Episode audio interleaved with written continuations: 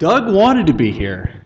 Doug planned on being here. Doug had a lesson that would might be the best thing that he's ever preached on this day, but we'll never know because he's sick.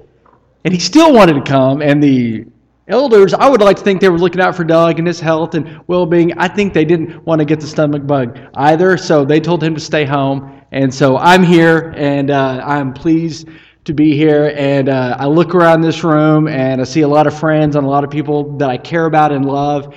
And a couple of weeks ago, my wife and I had a uh, event in our life that caused us to have some hard conversations. Our life insurance dues were due, and so we had some difficult talks about, you know, what do we want to leave behind if we pass before our kids are grown.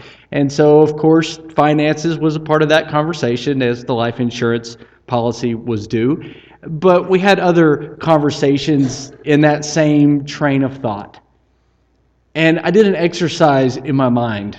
What if I could only leave one thing? Money's important. I'd paid my life insurance dues. I want my kids financially taken care of. But as we talked, and we talked about our last wishes and thoughts and children and this and that, it occurred to me that the thing, if I can only leave one thing, I think that it would be this a deep and abiding attachment to people of faith. And I look around this room and church, it's you. It's you. And so um, that's what I want to talk about today is attachment. Um, there's some research that was done in the 1950s. A man by the name of Harry Harlow did some studies that was dubbed the monkey love experiments. And what he chose to do was see how bonds form between infant rhesus monkeys and their mothers.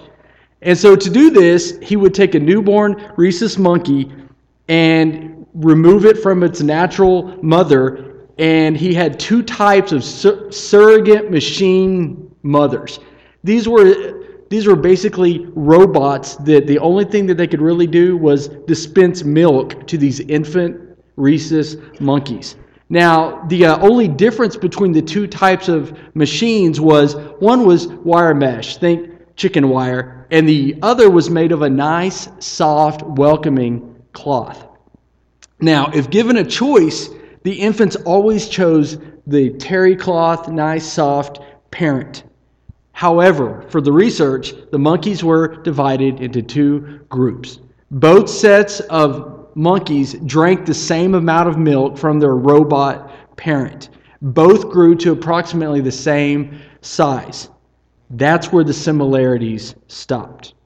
Emotionally, the two groups of monkeys developed very differently. And so, to test this, Harlow would put the monkeys under a great deal of stress. He would startle them with loud sounds or bright flashing lights. Now, the monkeys that had the terry cloth parent would run to their surrogate mother and begin to cope with the stress and would recover from the stress quickly. The monkeys with the wire mesh parent would sit in the corner alone, apart from their surrogate parent, and would rock back and forth and just shriek. And sometimes it, it might take days for the signs of trauma to leave the monkeys. Now, attachment was the word that Harlow keyed on with his research. Attachment requires closeness. In the most shallow sense of the word, attachment only requires that you're near something else. But the wire mesh parents were just as close as the terry cloth parents were. So attachment has to be more than just proximity. What really builds attachment other than being physically present? Church, I believe that this might be one of the most important questions that we ponder this day. I believe that attachment requires warmth and approachability. It requires intimacy and vulnerability. And that thought brings us to this time of year, and it's one of my favorite times of year. It's Christmas. And in Luke 2, we read one of the stories that is one of my favorites, and I'm going to start in chapter 8 of Luke 2. And there were shepherds living out in the fields nearby, keeping watch over their flocks at night an angel of the Lord appeared to them, and the glory of the Lord shone around them, and they were terrified. But the angel said to them, Do not be afraid. I bring you good news that will cause great joy for all the people. Today, in the town of David, a Savior has been born to you. He is the Messiah, the Lord. This will be a sign to you. You will find a baby wrapped in cloths. I hope you pick up on the cloth theme here. And lying in a manger. Suddenly, a great company of the heavenly host appeared with the angel, praising God and saying, Glory to God in the highest heaven and on earth peace to those on whom his favor rests. When the angels had left them and gone into heaven, the shepherds said to one another, Let's go to Bethlehem and see this thing that has happened, which the Lord has told us about. So they hurried off and found Mary and Joseph and the baby who was lying in the manger. When they had seen him, they spread the word concerning what had been told them about this child. And all who heard it were amazed at what the shepherd said to them. But Mary treasured up all these things and pondered them in her heart. The shepherds returned, glorifying and praising God for all the things they had heard and seen, which were just as they had been told. We know so little about these men. We know that they were keeping watch at night over their flock. We know that they were terrified when they saw the angel of the Lord. We know that they wanted to see the Christ. We know they told other people about what they saw. We know that they gave glory to God for all that they had seen. And we know that they had enough duty to return to their flock. What kind of men are shepherds? If the teachings of Jesus tell us anything about the men who tend the flocks, we know a few things, and all of them are glowing. Jesus says the following about shepherds Shepherds know their sheep and call them by name. Shepherds leave the 99 to go find the one lost sheep. Shepherds lay down their life for their sheep. Now, let me bring this around to something that Max Lucado writes, and he's going to contrast shepherds and cowboys, ranchers. Now, I come from generations of men that did a little bit of both, so I've seen both sides of this. Max is going to say that cowboys drive the cattle, the shepherd leads the sheep. A herd has dozens of cowboys, a flock has one shepherd. The cowboy wrestles, brands, herds, and ropes. The shepherd leads, feeds, guides, and anoints. The cowboy knows the name of the trail hands, but the shepherd knows the name of the sheep. The cowboy whoops and hollers at the cows. The shepherds call each sheep gently by name. Let me ask you a question. What did the shepherds go to see? Christ, as a child, could not perform any miracles yet. He wasn't ready to preach the Sermon on the Mount. He wasn't ready to lay hands upon the sick and heal them. He was not able to speak and rebuke as one who had the authority of God.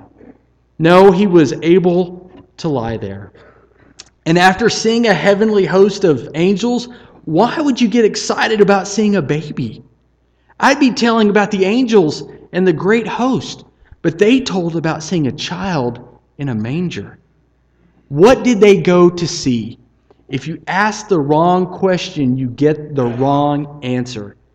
The angels and a great many things look more striking than a child wrapped in a cloth. Let me ask a better question. What did they go to experience? Let's compare the two events of the evening when they're out with the fields and, the, and, they get the visit from the angel of the Lord, and when they go and see the child in the manger. They were terrified of the angel. Jesus was approachable. They could not hold the angel. Jesus could be rocked. The angel was only a messenger, Jesus was the message. The birth narrative in the Gospel of John says that Jesus was the Word of God, the very Logos of God. The Christmas story is beautiful, but not because of the gifts or the star, which actually happens later on. It was beautiful because God said, I want to form an attachment with my sheep. And he sent shepherds to show what that looks like. He says, I want to know them by name and gently lead them. I want to be known by them, not as a cold wire mesh, but as a comforting cloth. It's beautiful because it's about the presence of God with us. The contrast of the experience with the angel and the fields and with the child in the manger tells us this story. If you see me do this exercise before, I apologize. Um, actually, I copied this from Jeff Walling, but I have two chairs here. And in the beginning, God and man were side by side. Genesis talks about how Adam would go for walks with God in, in the garden, and they lived in perfect fellowship with one another. And we all know the story in Genesis 3 Adam and Eve sin, and they physically are removed from the garden, and spiritually they're separated from God. But God was not content with this arrangement. And so God starts a plan. And he looks down. And, it, and the Bible says that Noah walked with God. And God says, Come near to me. Through you, I want to start over. Build a boat. Come near to me. And then we fast forward a little bit and we get to Abraham. And God says, Abraham, be in covenant with me. Be like me. Learn my ways. And through you, I'm going to bless all people. And he makes a promise. He says, Come near. Abraham has Isaac, Isaac has Jacob. Jacob and God literally wrestle, and Jacob is given a new name. He says, Come to me. And then we get to Moses. Moses saw the passing glory of God. God tells his special name to Moses. He says, I am the I am. Let me give you my law. And when, when God gives his law to Moses, he is revealing himself. He says, Moses, come near to me. Joshua takes the people into the promised land. God says, I, I, I need this place to live with my people. Come near. David had a heart after God's own heart. He sang and he worshiped and he danced before the Lord. He slayed the giants. God says, Come near to me, David. God is on this unending plan to bring his people to him. And even when they're in captivity, God is calling them near. He says, Daniel, come near to me. I'll be with you in the lion's den in the time of Ezra and Nehemiah as, as they're rebuilding the wall after captivity, God just keeps calling them near. He says, Come to me. And then finally, we get to Christmas. And that's where I've kind of zeroed in today. Jesus is born, and he's a child, and he can be held, and he walks with people, and he touches the lepers. And then we get that story the Last Supper when John is literally reclining on the very chest of Jesus as they eat. Can you imagine hearing the heartbeat of God? And that's the miracle, right? Isn't that what we celebrated this time of year? The fact that God incarnate, Emmanuel, God with us, came near. And suddenly that separation that we saw in Genesis 3 at that table in that moment with people that Jesus was deeply attached to, it's like the curse is lifted. And I could end this lesson right now, and I, and I could talk about the nearness of God, and we could all go home and safely read our Bibles alone and live life until next week on our own. And we can safely meet back here in this comfortable building next week and repeat it all once again. However, if this is all you do, your attachment is out of whack. Do not allow these pews and the outer shell of what you see here to become a wire mesh robot that mechanically delivers the Word of God.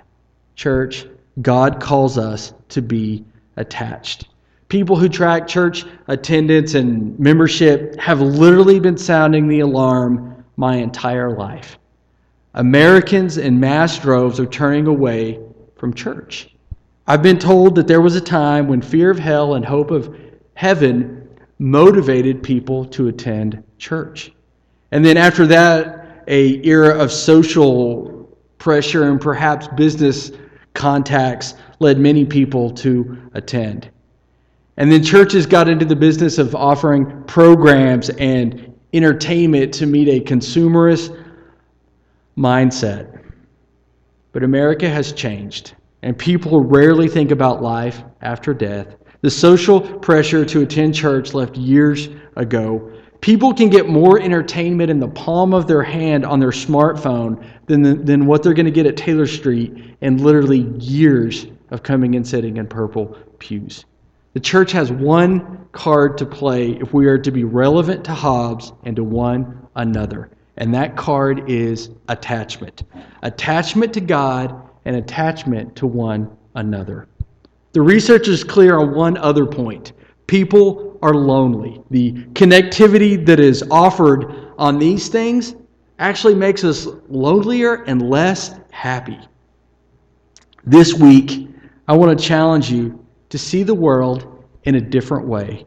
Ask yourself Am I approachable? Am I living my life in a way that is open and warm and loving?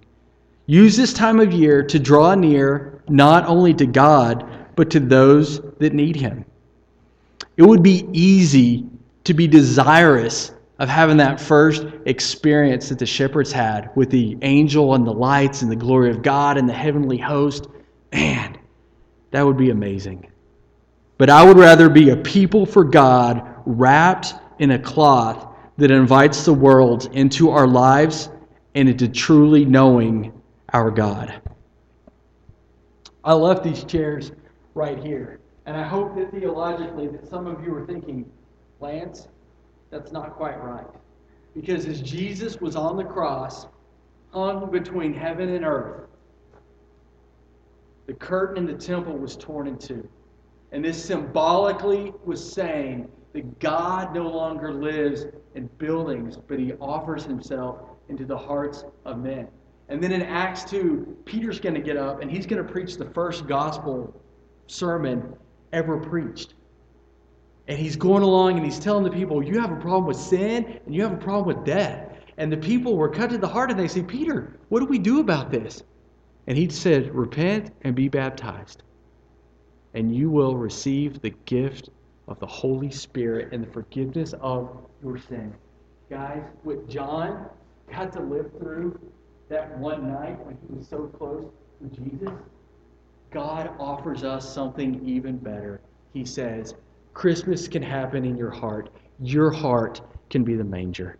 God can reside in you. And that is the story of Christmas. If you have needs of the church, come as we stand and sing.